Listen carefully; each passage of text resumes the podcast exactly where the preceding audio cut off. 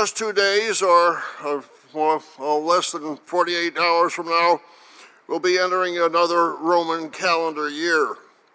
Mister Weston's telecast twenty twenty-four in Bible prophecy focuses on the Middle East and prophecy and lessons from Zechariah the twelfth chapter. Uh, he gives five trends for twenty twenty-four to watch for, and we previewed that program as we heard the announcement last Sabbath at the Charlotte Family Weekend. But those who have not seen it, be sure to watch this weekend and pray that it will have an impact on millions of viewers. We know that the world faces cosmicide and total destruction. The famous doomsday clock of the Bulletin of Atomic Scientists set the midnight uh, doomsday time at ninety seconds before midnight.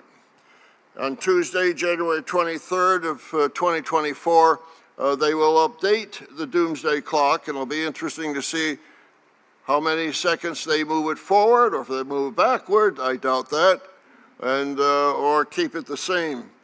But we know that we are getting closer to th that midnight hour. And as we approach the new calendar year of twenty twenty-four, we all need to face the future with faith. The calendar year requires us to review our past year, to evaluate, and to make plans for the future. Many of us, of course, have to uh, calculate our income taxes, and that's coming up uh, due April fifteenth for federal and state taxes. So we take a look at the last year and try to learn even lessons from it. And we look forward to the beginning of God's new year, which this year is April ninth, uh, twenty twenty-four, and of course look forward to Passover and the days of unleavened bread. We know that we're living in exciting and challenging times. We're in the end time and, and prophecy. And we look forward to the return of Jesus Christ, and we know that we have to be close to God the Father and close to Christ as the terrible times continue to magnify and all kinds of disasters. In today's sermon, I want to give you a main spiritual strategy we all practice and we need to strengthen in the future. We need to reinforce and strengthen this spiritual force. The title of the sermon today is Face the Future with Faith. We are living in a world headed for self-destruction. We know anytime we look at the news or look at the newspapers, my wife and I do every, day, every morning, generally with the Wall Street Journal, and realize what's going on in the world, we're bombarded with information and distractions and disruptions of all kinds. And we've been warned in sermons and telecasts and in publications to face the future. But how can we face the future with faith? One answer is with living youth dot org, podcast number seventy-nine, A Future of Hope. It's a Mister Gerald Weston's podcast. There's, these podcasts have been a mystery to me, but uh, the answer to that mystery is not living education dot org, but living youth dot org. And as soon as you uh, access that webcast, you'll find podcast number seventy-nine uh, by Mister Weston, A Future of Hope. We can also have a future with hope as we, that hope is based on God's promises and based on faith. The world ahead of commentary, we heard Mister Train read, and I'll just mention it for those who will see this uh, sermon later, The Value of Hope. Doctor Douglas Fidel writes, "For many today, the future looks bleak. The world is in trouble with little hope of getting better, and our personal future is unclear. Yes, having a positive hope in the future is a vital aspect of life." End of quote. So our Savior gives us encouragement and instructions and warning. Turn to Luke, the eighteenth chapter. Luke, the eighteenth chapter. Here he gives the parable of the persistent widow. And then he makes this statement. Luke eighteen, verse one. Luke eighteen and uh, verse one. Then he spoke a parable to them, that men ought always to pray and not lose heart. Men ought always to pray and not lose heart. And sometimes our brethren lose heart. And Christ says, no, don't lose heart. Why? Because we need to face the future with hope and with faith, because we have such an awesome revelation of God's plan of salvation, and we know that it's sure. We'll be talking about that more later on. But what does he say in verse six, which we've been challenged before in sermons? Luke eighteen and verse six. Then he concluded the parable. Hear what the unjust says. And shall God not avenge his own elect, who cry out day and night to him, though he bears long with them? Yes, crying out day and night. I tell you that he will avenge them speedily. Nevertheless, when the Son of Man comes, will he really find faith on the earth? That's a challenging question to all of us. Will he really find faith on the earth? Well, brethren, I personally believe that we in God's church have that genuine faith now, that we do have faith on the earth right now among our brethren around the world. But we must strengthen our faith, and we need to reinforce our faith, and we must exercise godly faith. So in today's sermon, I will we'll discuss the book of James and godly faith, characteristics of godly faith, applications of living faith, biblical examples of faith, keys to increase your faith, and our mission of faith. A week ago, we had the Charlotte Family Weekend Bible study on the book of James and godly faith. Turn to James, the second chapter. Here we're going to, first of all, discuss the biblical definition of faith. And James certainly gives us the definition and the contrast between worldly faith and godly faith. James two, and starting with verse fourteen. James two, verse fourteen. What does it profit, my, my brethren, if someone says he has faith but does not have works? Can faith save him? If a brother or sister is naked and destitute of daily food, and one of you say to him, depart in peace, be warmed and filled, but you do not give them the things which are needed for the body, what does it profit? Thus also faith by itself, if it does not have works, is dead. But someone will say, you have faith, and I have works. So James says, show me your faith without your works, and I will show you my faith by my works. You believe that there is one God, you do well. Even the demons believe and tremble. But do you know, O fool, foolish man, that faith without works is dead? And so we realize, yes, what kind of faith do you have? Really, it is not the faith, the works that justify you, but the works demonstrate what kind of faith will justify you. It's a living faith, and of course he contrasts that with demonic faith. Even the demons believe and tremble.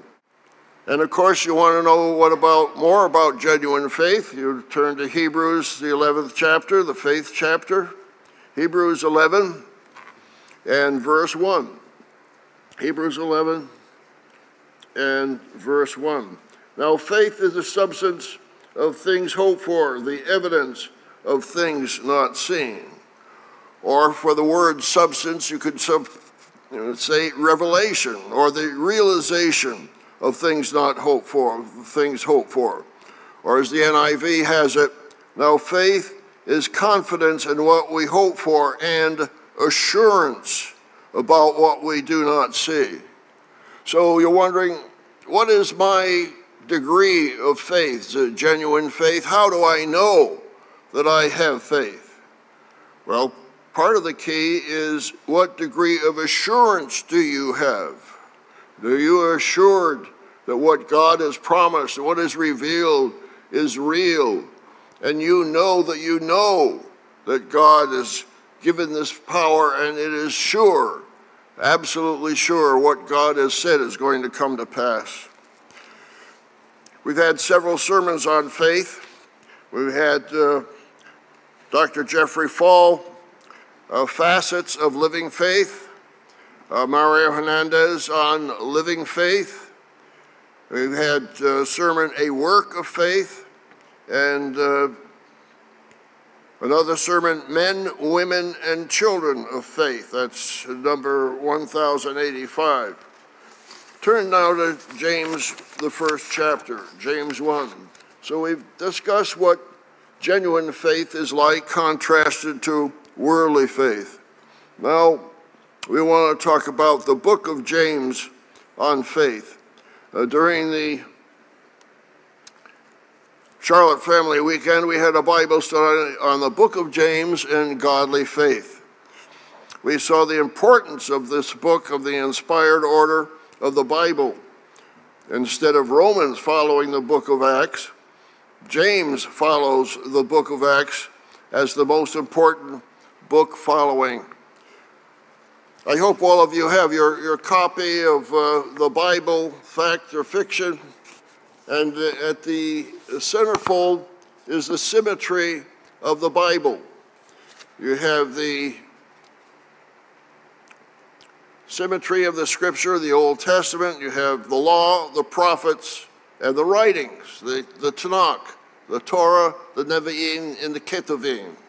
And then in the New Testament, we have here section number four of the seven sections of the Bible, Christ establishes the church. So the first section of the New Testament is Matthew, Mark, Luke, and John, and the book of Acts.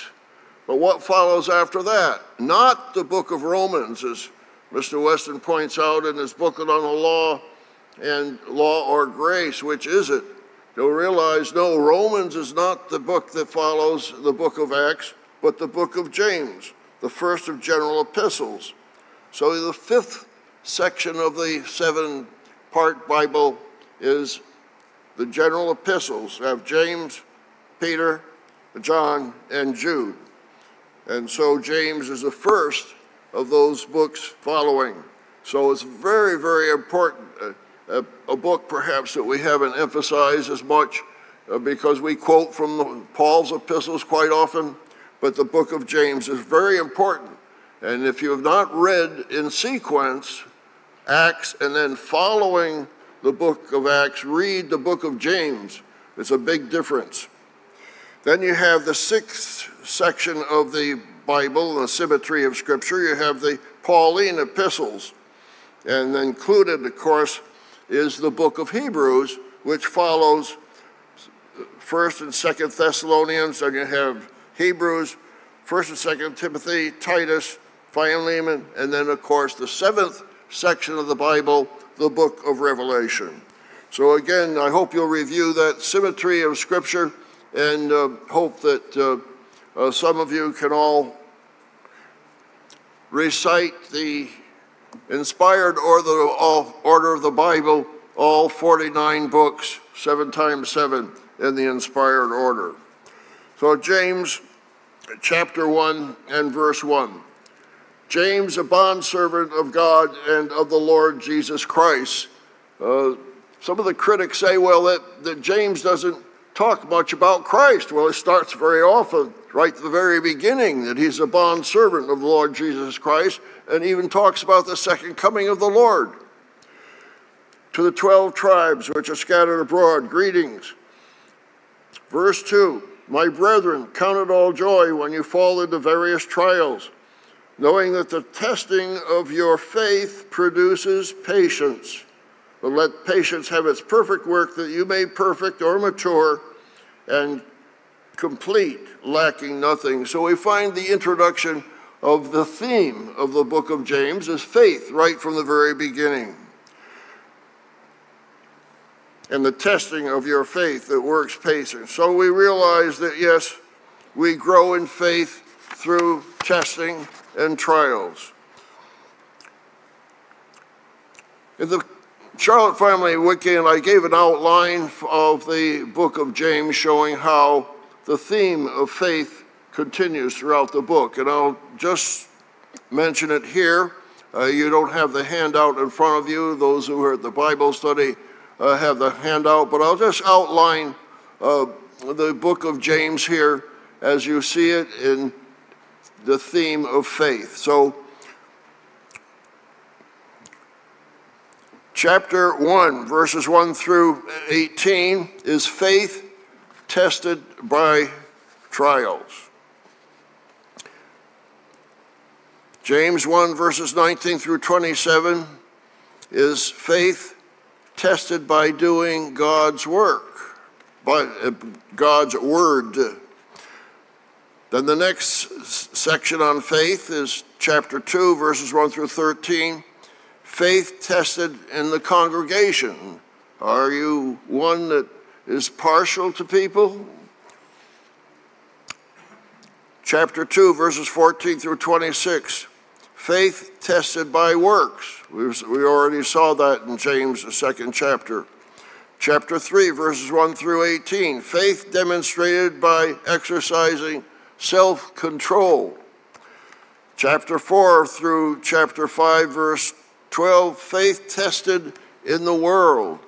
And you realize that one section that, that God is jealous over us, that adulterers and adulteresses, don't you know, don't you know that the friendship of the world is enmity against God? So God wants us to make sure that we are not uh, playing uh, games in the world.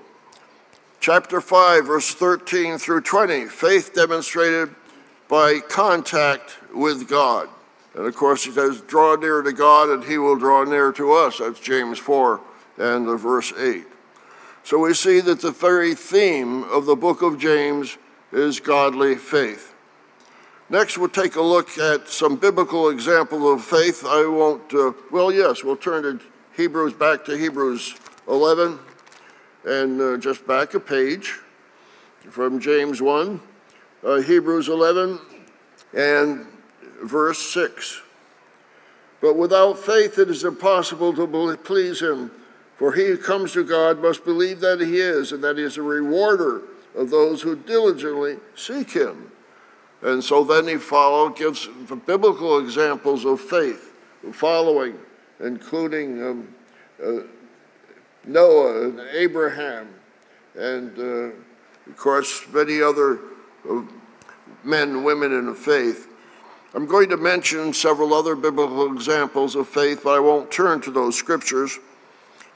We have Mary, Lazarus' sister, anointed Jesus' feet. That story is in Matthew uh, twenty-six and uh, verses ten through twelve. And Jesus said that, that whenever her name was mentioned, whenever this story was mentioned, that he said it will be a memorial to her, what this woman has done, when she again used that alabaster, very precious ointment on his feet, and wiped her, wiped his feet with her hair. He said, this woman has done, will, will also be told as a memorial to, to her. And then you have the example of Esther, and who was willing to uh, sacrifice her life if necessary to save her people.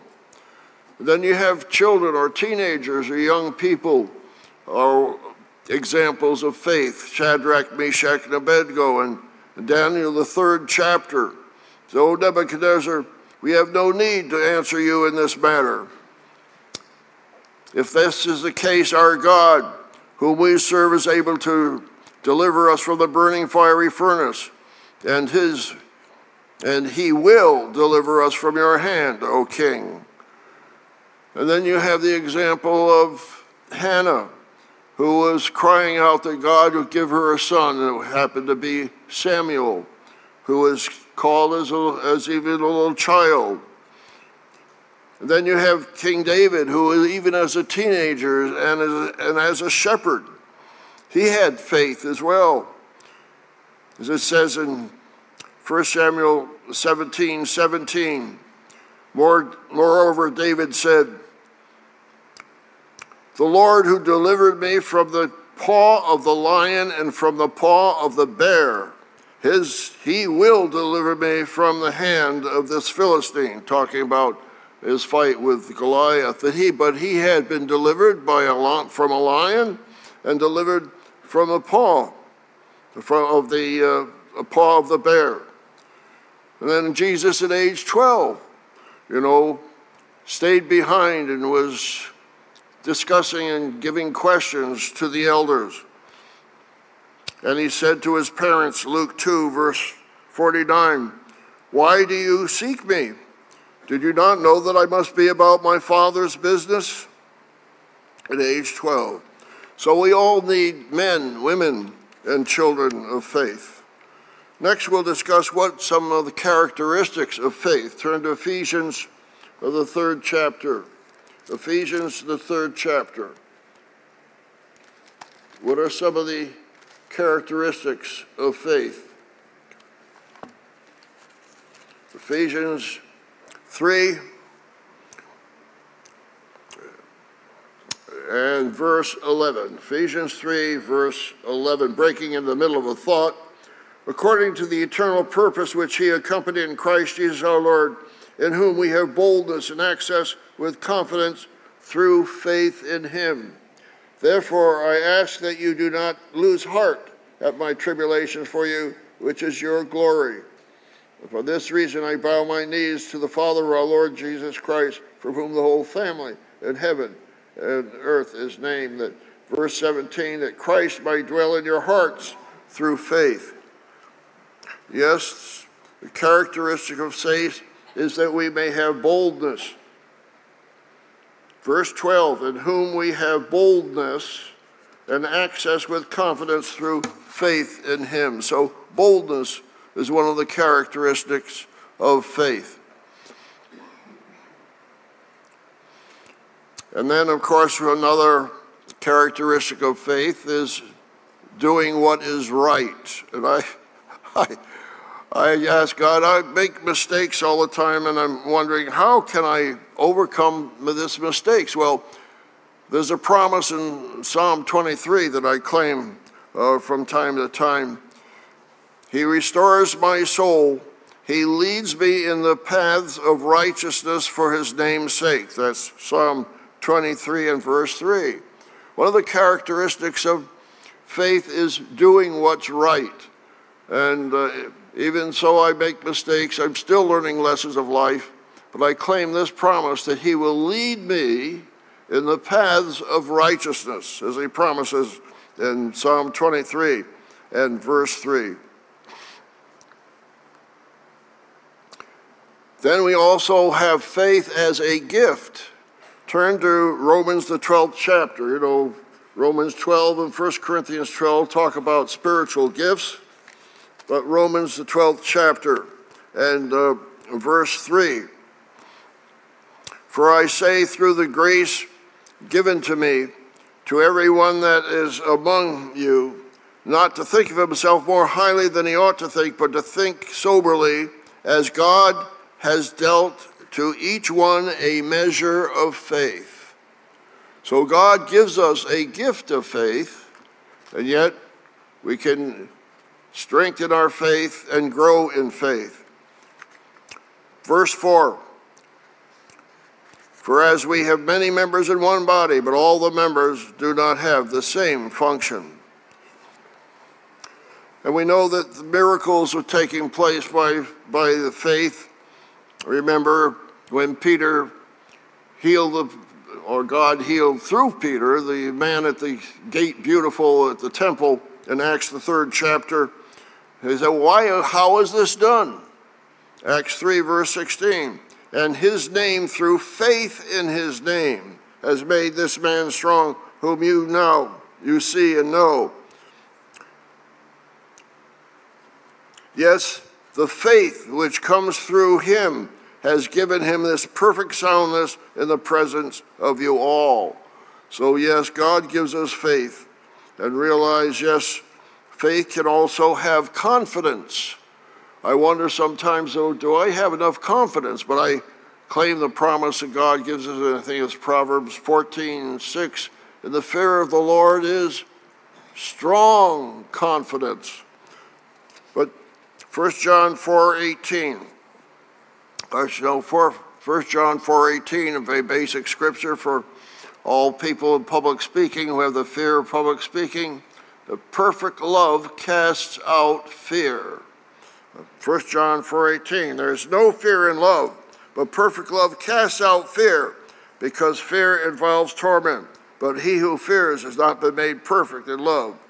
And so sometimes if I'm a little nervous, I ask God for that perfect love that casts out fear. As I mentioned, Proverbs fourteen, verse twenty-six, and the fear of the Lord is strong confidence. It's not selfish confidence, but God's, God's confidence. So consider the characteristics of faith in your own life. Next, we'll talk about degrees of faith. How strong is your faith? Do you have a weak faith?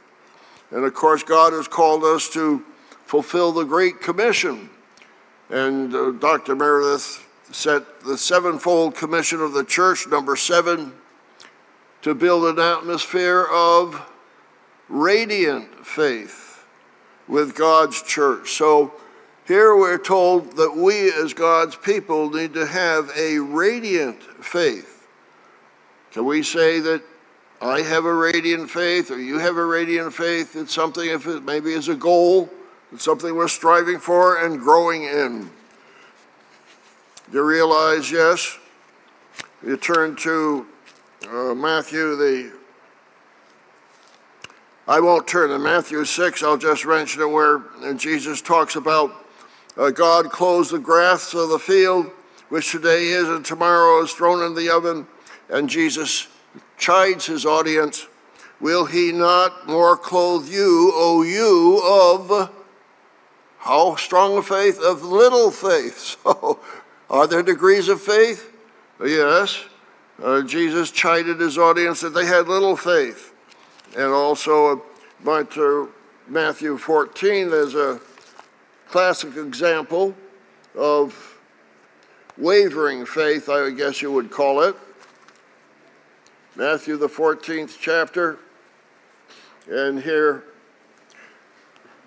Jesus came walking on the water uh, during this, this great storm. And uh, Peter asked, asked him to, to have him come out, in the, out on the water. He said,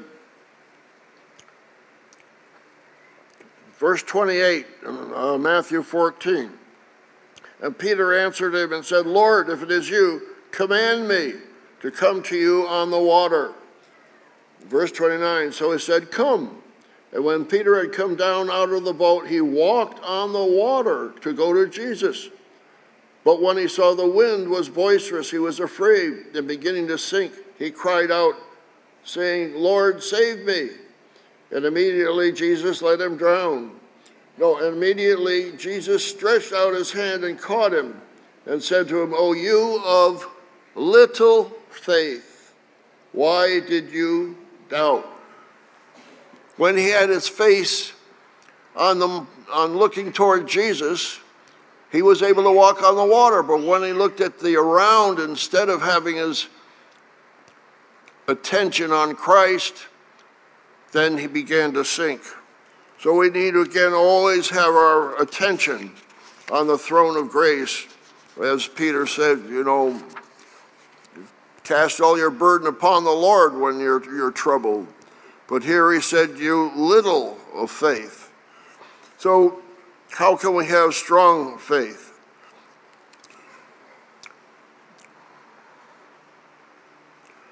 And we realize, I, I won't turn there, but Romans fourteen talks about church members who are, have little faith. Romans fourteen one, receive one who is weak in the faith, but not to disputes over doubtful things. So, yes, we have members in our congregation that are weak in the faith, and we need to help them and encourage them and strengthen them. So realize we all need to grow in strength. Turn to Romans, the fourth chapter. Here again we have the example of Abraham and his example of faith. Romans, the fourth chapter, verse nineteen. How strong was Abraham's faith? Romans four, verse nineteen. And not being weak in faith. Not being weak in faith. He did not consider his own body of already dead, since he was about a hundred years old, and the deadness of Sarah's womb. He did not waver at the promise of God through unbelief, but was strengthened in faith, giving glory to God, and being fully convinced that what he had promised he was able to perform. So here's another definition of faith, actually, verse twenty, uh, twenty-one. And being fully convinced that what God had promised, he was able to perform. It was a strong definition for faith. But it, Abraham was not weak in faith. He was strengthened in faith, it tells us. And we all need to be strengthened in faith as we face the challenges of twenty twenty-four. First Corinthians fifteen and verse thirteen. I'll just read it to you. First Corinthians fifteen, verse thirteen. Watch, stand fast in the faith, be brave, be strong. Let all things that you do be done with love. So we've seen some of the characteristics of faith, and we need to be strengthened in faith. So what are the keys to increasing your faith? Turn to Luke, the seventeenth chapter. Luke seventeen. We've seen that people are weak in the faith. Abraham strengthened his faith, and he was not weak in faith. How can we strengthen our faith? The disciples asked that very same question to Jesus. Luke seventeen and verse five. Luke seventeen and verse five. And the apostles said to the Lord, increase our faith. What was his answer? How to increase his faith. So the Lord said, if you have faith as a mustard seed, you would say to this mulberry tree, be pulled up by the roots and be planted in the sea, and it would obey you. If you had a faith as a grain of mustard seed. But you just don't do these things by playing games. You want to do it with God's will and his pleasure. Of which of you, having a servant plowing and tending sheep, will say to him when he has come in from the field, come at once and sit down and eat to eat. But will he not rather say to him, prepare something for my supper, and gird yourself and serve me till I have eaten and drunk, and afterward you will eat and drink. Verse nine, does he think that servant because, thank that servant because he did the things that were commanded to him? I think not. Verse ten, so likewise, you, when you have done all the things which you have commanded you, say, we are unprofitable servants, we have done which our duty to do. So how did Jesus answer the question, increase our faith? In other words, be a profitable servant. In fact, we had a uh, sermon by that title uh, by D Bar Partian years ago. Increase, Lord, increase our faith was the title of Mister Partian's sermon. And also we have Doctor Meredith's sermon on increasing faith as well. So another key to Increasing your faith is to be a profitable servant. What's another key? I was uh, reading last night from the uh, booklet, uh, Understanding Bible Prophecy, and um, came across this quote on page forty-three. Quote, as we learned earlier, one vital purpose of prophecy is to confirm our faith. Recognizing the many prophecies fulfilled in the past, and even seeing prophecies fulfilled in our own future, our own lifetime today, we can gain deeper faith in the prophecies yet to come. And we so we can understand how we too can be a part of the glorious future God has prophesied for his faithful Christian servants in this age, who will be resurrected in the, as first fruits at his return to serve unto him in the prophesied kingdom of God. So when we see the fulfilled prophecies, the prophecies being fulfilled in our own lifetime, we can gain deeper faith. And of course, we have the booklet, Prophecies, uh, Prophecy Fulfilled, God's Hand in World Affairs. So uh, you can read that booklet if you haven't some time. And then, of course, we have the admonition four times in the Bible, the just shall live by faith. And I'll just give you those references. It's Habakkuk two, verse four. Behold, the proud, his soul shall not upright in him, but the just shall live by faith. Romans one, seventeen. For in it the righteousness of God is revealed from faith to faith, as written, the just shall live by faith. Galatians three, verse eleven. But that one is justified by the law, and the, no one is justified by the law. The sight of God is evident, for the just shall live by faith. Hebrews ten, verse thirty-eight. Now the just shall live by faith, but if anyone draws back, my soul has no pleasure in him, says God. So the just shall live by faith. Well, how does one live by faith?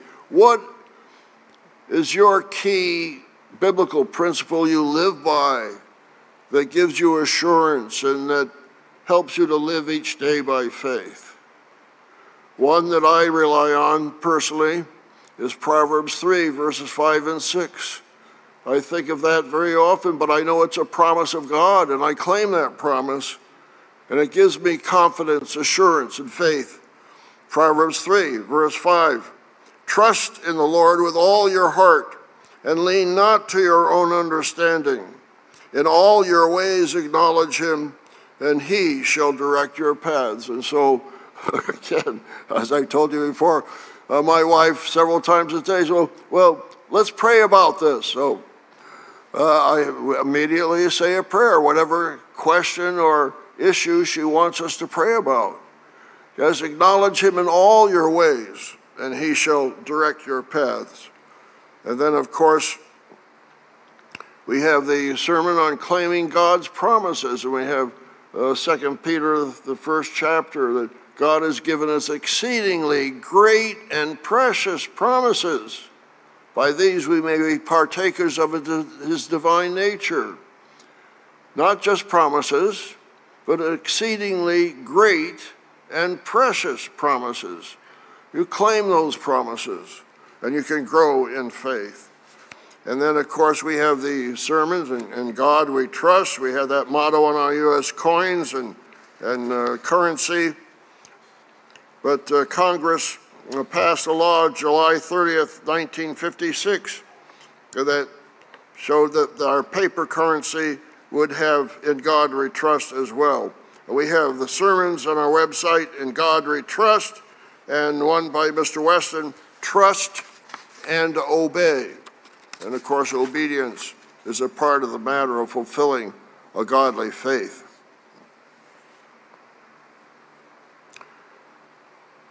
One of the challenges, principles of living by faith, I've emphasized in sermons before, is Colossians three and verse sixteen. So turn back to Colossians three and verse sixteen.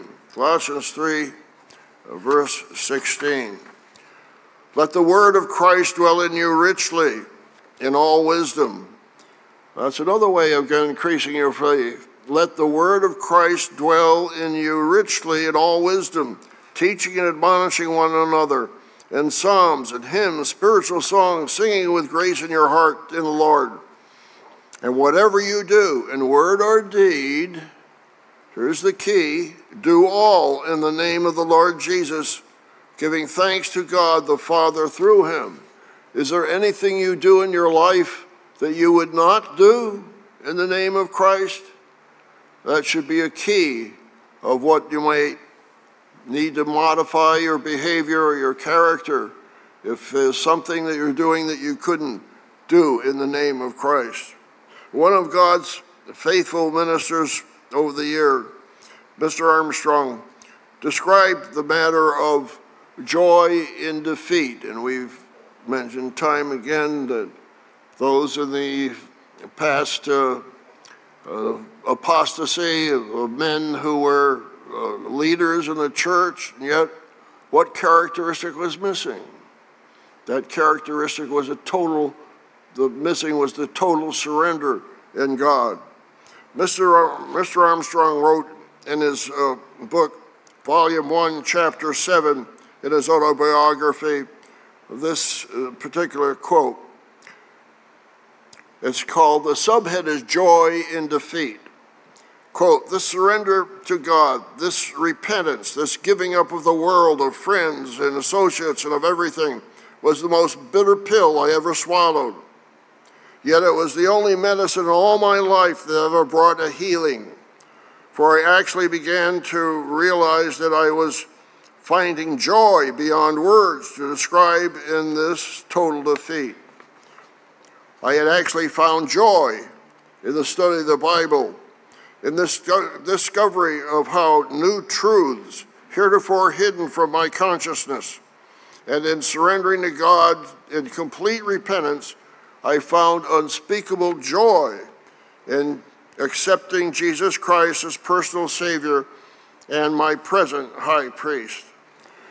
So Passover is just sixteen weeks away on April twenty-first, uh, twenty twenty-four.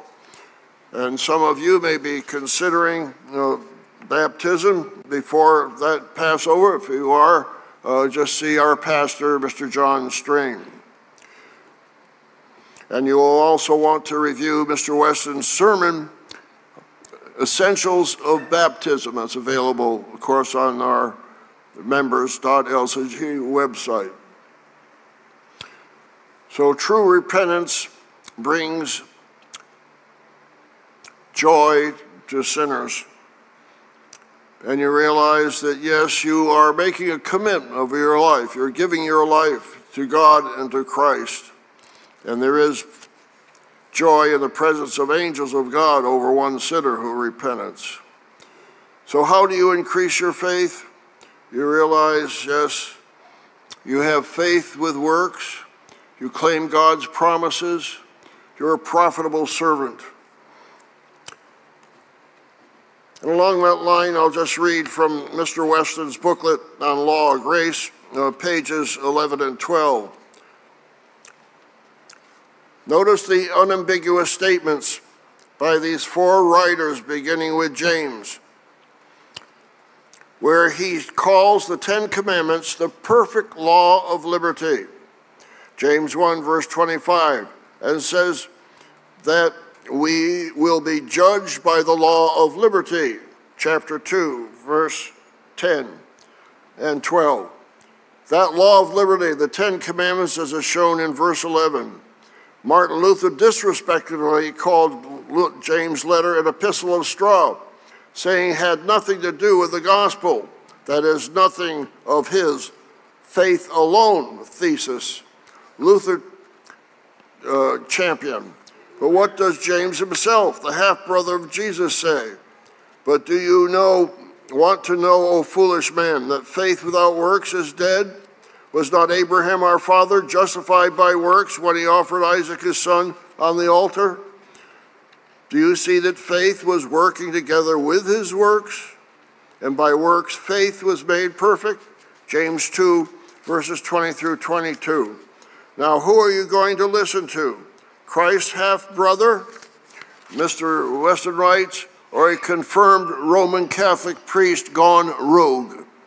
Luther was correct that the excesses of indulgence and other works of the Catholic Church were in error, but his solution of grace apart from law was absolutely not correct. That's from Mister Weston's booklet on Law, Grace, Which Is It? So how do we increase our faith? Another principle, Romans ten seventeen. So faith comes by hearing, and hearing by the Word of God. So reading the Bible and hearing the Word of God, making it a part of your, your very character, helps increase your faith. We have a sermon by Doctor Douglas Fidel, The Bible, Key to Faith. A sermon by Douglas Fidel, The Bible, Key to Faith. Yes, Romans ten seventeen. So faith comes by hearing, and hearing by the Word of God. And I also previously mentioned claiming God's promises. So we trust God to bring you into the kingdom is another promise. Philippians one and verse three. Turn to Philippians one and verse three. And this is one I think that many of our brethren who are a little, I guess you would say, kind of tenuous or maybe weak in the faith and wondering, am I going to make it in, into God's kingdom or not? Well, this should, should encourage you and strengthen your faith if you claim this particular promise in Philippians, the first chapter. Philippians one and verse three.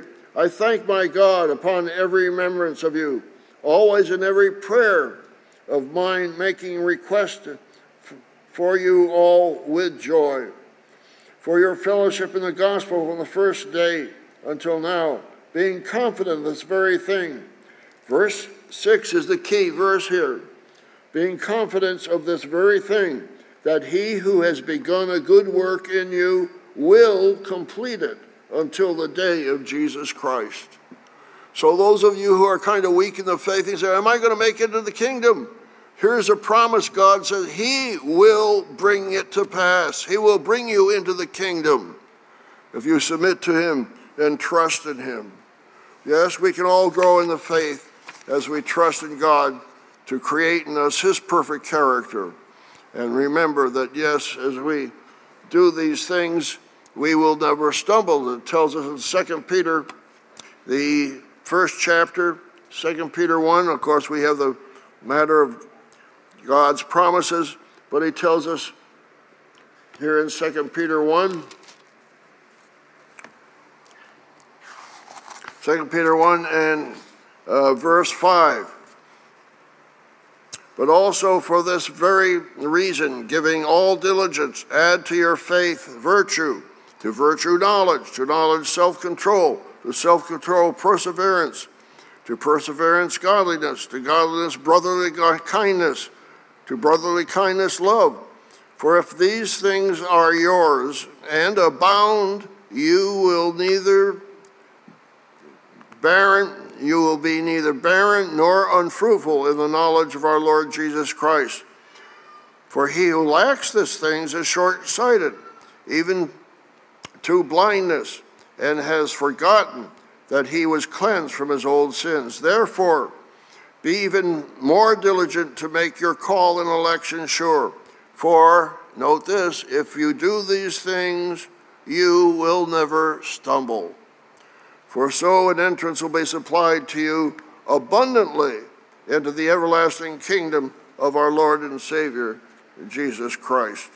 So God says, yes, you have things to do, but he will help you into the kingdom if you do your part. So apply these keys to increase your faith.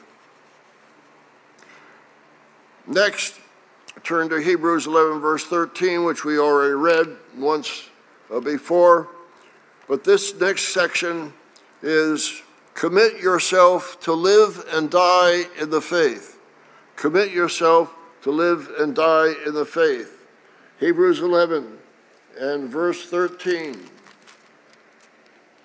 These all died in faith, not having received the promises, but having seen them afar off, were assured of them and embraced them and confessed that they were strangers and pilgrims on the earth. Embrace them. I like that expression. In fact, Mister Weston's sermon last Sabbath was embrace your calling. So all these died in faith. In twenty twenty-three, we had several ministers and ministers' wives that, that died and are asleep in Jesus. On May twenty-sixth, twenty twenty-three, Wanda Chrisman, age seventy-nine, widow of Elder Dwayne Chrisman. July sixth, twenty twenty-three, Lolita Martin, age eighty-nine, widow of Elder Valentino Martin. July seventh, twenty twenty-three, Benito Parbo, age eighty-four, elder in the Philippines. July ninth, twenty twenty-three, Henry Cooper, age seventy-nine, an elder in Ireland. August twenty twenty-three, Gail, Gail Ulrich, age eighty-three, widow of Elder Gary Ulrich. August twenty-third, twenty-three, Elizabeth Best, age eighty-four, wife of Elder Frank Best. And so, brethren, not only, of course, we have elders and elders' wives who died in twenty-three, but if you take a look at the Living Church News, the November-December issue, and we have in every issue of the Living Church News a feature called In Loving Memory, and I hope you read those, the obituaries of our brethren who have died. And in the November-December issue of the Living Church News, Loving Memory, we had seven obituaries. How old were those who died? Of the seven people who died, the average age of death was eighty-seven point four years of age. So God is giving our people a long life. In some instances, not everyone lives that long, but of the, I hope you'll read that section In Loving Memory in the Living Church News. They are faithful. And they are part of that, those who died in the faith, as we read in Hebrews eleven and verse thirteen. And then he gives us the promise, you know, in Revelation three ten for the, the Philadelphia church. Because you have kept thy command to persevere, I also will keep you from the hour of trial, which shall come upon the whole earth, the whole world, to test those who dwell on the earth. So we need to be faithful to the end, commit ourselves to live by faith, commit ourselves to die in the faith. We have the sermon, Faithful and Loyal Servants. Are you a faithful steward? A faithful to the end, another sermon that you can access on our website. We all need to persevere and endure to the end. I've shared this with you before, but it was some time ago, when in the winter time all the leaves of the trees in our backyard had all disappeared from the trees, but there was one, this one leaf that kept clinging to the tree day by day. So I wrote a poem along the line of that persevering leaf. It's called The Little Clinging Leaf. The little, lonely, clinging leaf, the last one on the tree, appears outside our kitchen window just for me to see. There is a lesson in life to learn. It's clear to the rich and poor. You always have God's faithful help while striving to endure. So that little clinging leaf was a lesson for me, and I think for, for all of us. And of course, as Jesus said in Matthew twenty-four thirteen, he that endures to the end, the same shall be saved.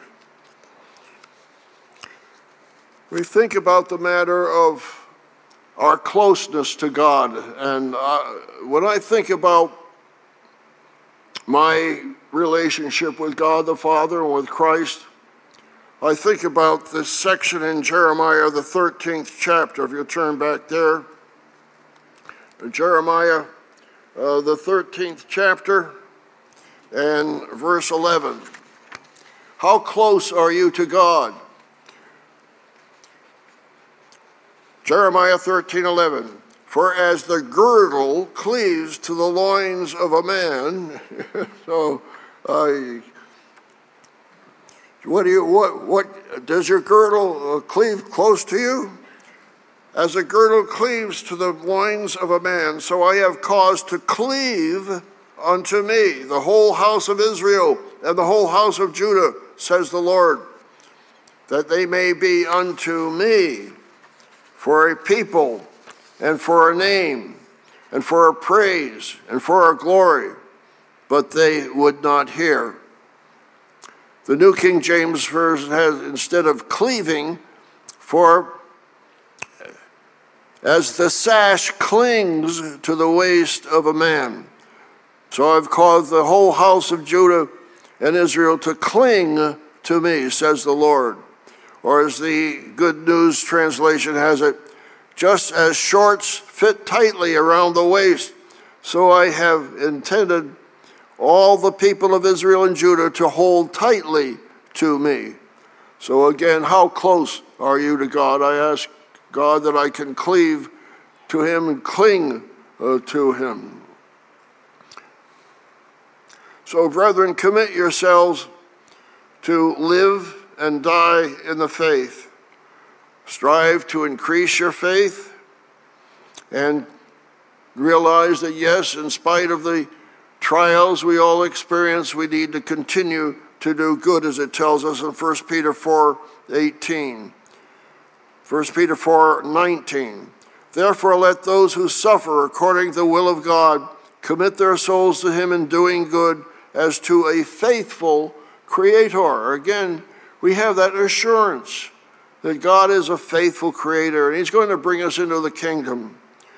The N I V has it, even when we suffer, we need to continue to do good. The N I V has it, so then, those who suffer according to God's will should commit themselves to their faithful creator and continue to do good. So even while you're in a suffering condition, you're, you're experiencing trials and tests, God says, continue to do good. The N R S V has it, therefore let those suffering in accordance to God's will entrust themselves to a faithful creator while continuing to do good. So brethren, let's commit ourselves to live and die in the faith, to increase our faith. Jesus told his disciples how to do that, as we read in Luke seventeen, to be profitable servants. Let's turn to, well, you don't need to turn there. I read it at the beginning of the sermon, Luke eighteen, verse seven. Nevertheless, when the Son of Man comes, will he really find faith on the earth? So the faith that we need to have, of course, is not only our faith, which we grow in and strengthen, but also the gift of God's faith, the Christ's faith. Galatians two twenty, I am crucified with Christ, nevertheless I live. But the faith I now, but the life I now live by the faith of the Son of God, who loved me and gave himself for me. So it's our faith and Christ's faith, as I said in Romans one, from faith to faith. Yes, our faith and Christ's faith, that we grow and live by the faith of the Son of God, who loved us and gave himself for us. twenty twenty-four will bring us one year closer to World War Three and Armageddon. But twenty twenty-four will also bring us one more year closer to the kingdom of God and the return of Jesus Christ.